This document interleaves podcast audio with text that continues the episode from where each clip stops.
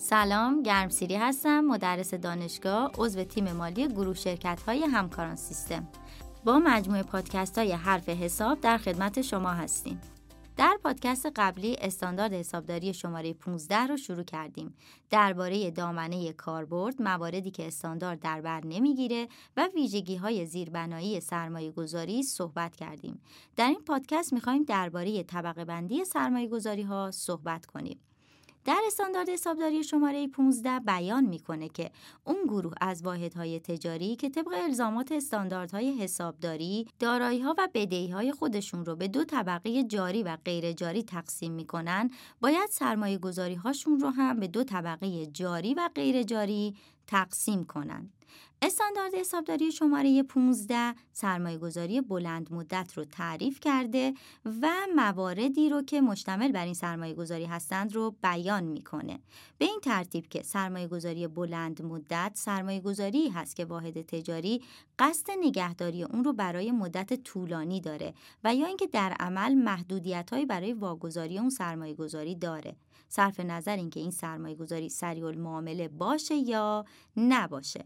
مواردی که استاندارد حسابداری شماره پانزده به عنوان سرمایه‌گذاری بلند مدت نام میبره، عبارتند از سرمایه‌گذاری در واحدهای تجاری فرعی و وابسته یا تسهیلات بلند مدت اعطایی به این واحدها، سرمایه‌گذاری‌هایی که اساساً جهت حفظ، تسهیل و گسترش فعالیت یا روابط تجاری با واحدهای تجاری دیگه انجام میشه، سرمایه‌گذاری‌هایی رو که نمیتونن واگذار کنن یا بدون تأثیر عمده بر فعالیت‌های واحد تجاری قابل واگذاری نیستند. سرمایه‌گذاری‌هایی که با قصد استفاده مستمر توسط واحد تجاری نگهداری میشه و هدف از نگهداری اونها پورتفوی از سرمایه‌گذاری‌ها جهت تأمین درآمد یا رشد سرمایه برای صاحبان سرمایه در واحد تجاری هست.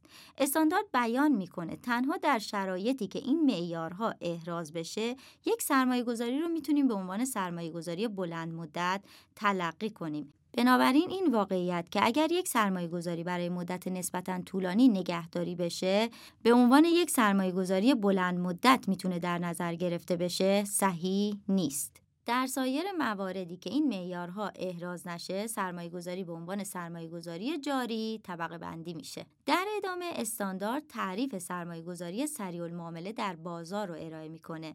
بیان میکنه که سرمایه‌گذاری سریع‌المعامله در بازار سرمایه‌گذاری هست که دو تا شرط اصلی رو داشته باشه. اول، وجود بازار فعال، آزاد، قابل دسترس. دوم، اینکه در این بازار قیمت‌های معاملاتی کاملاً مشخص و قابل اتکا باشه و بشه بر اساس اون قیمت‌های معاملاتی معامله انجام بشه. اما باید به این نکته توجه داشته باشیم که مفهوم سریع‌المعامله در بازار ممکنه برای همه واحدهای تجاری مختلف یکسان نباشه، به دلیل تفاوت در میزان دسترسی واحدها به بازار و در دسترس بودن قیمت‌های اعلام شده. بنابراین ممکنه یک سرمایه‌گذاری هنگامی که توسط یک مؤسسه یا یک شرکت تجاری سریع‌المعامله تلقی میشه، برای واحد تجاری دیگه سریع‌المعامله نباشه. نکته بعدی که باید بهش توجه کنیم اینه که سرمایه‌گذاری‌های سریع‌المعامله در بازار هم میتونه سرمایه‌گذاری جاری باشه و هم سرمایه‌گذاری بلند مدت. در این پادکست درباره طبقه بندی سرمایه‌گذاری‌ها مطابق استاندارد پانزده حسابداری صحبت کردیم. در پادکست بعدی درباره بهای تمام شده سرمایه‌گذاری صحبت خواهیم کرد. برای شنیدن پادکست‌ها به سایت مؤسسه به آدرس education dot system group dot net مراجعه کنید.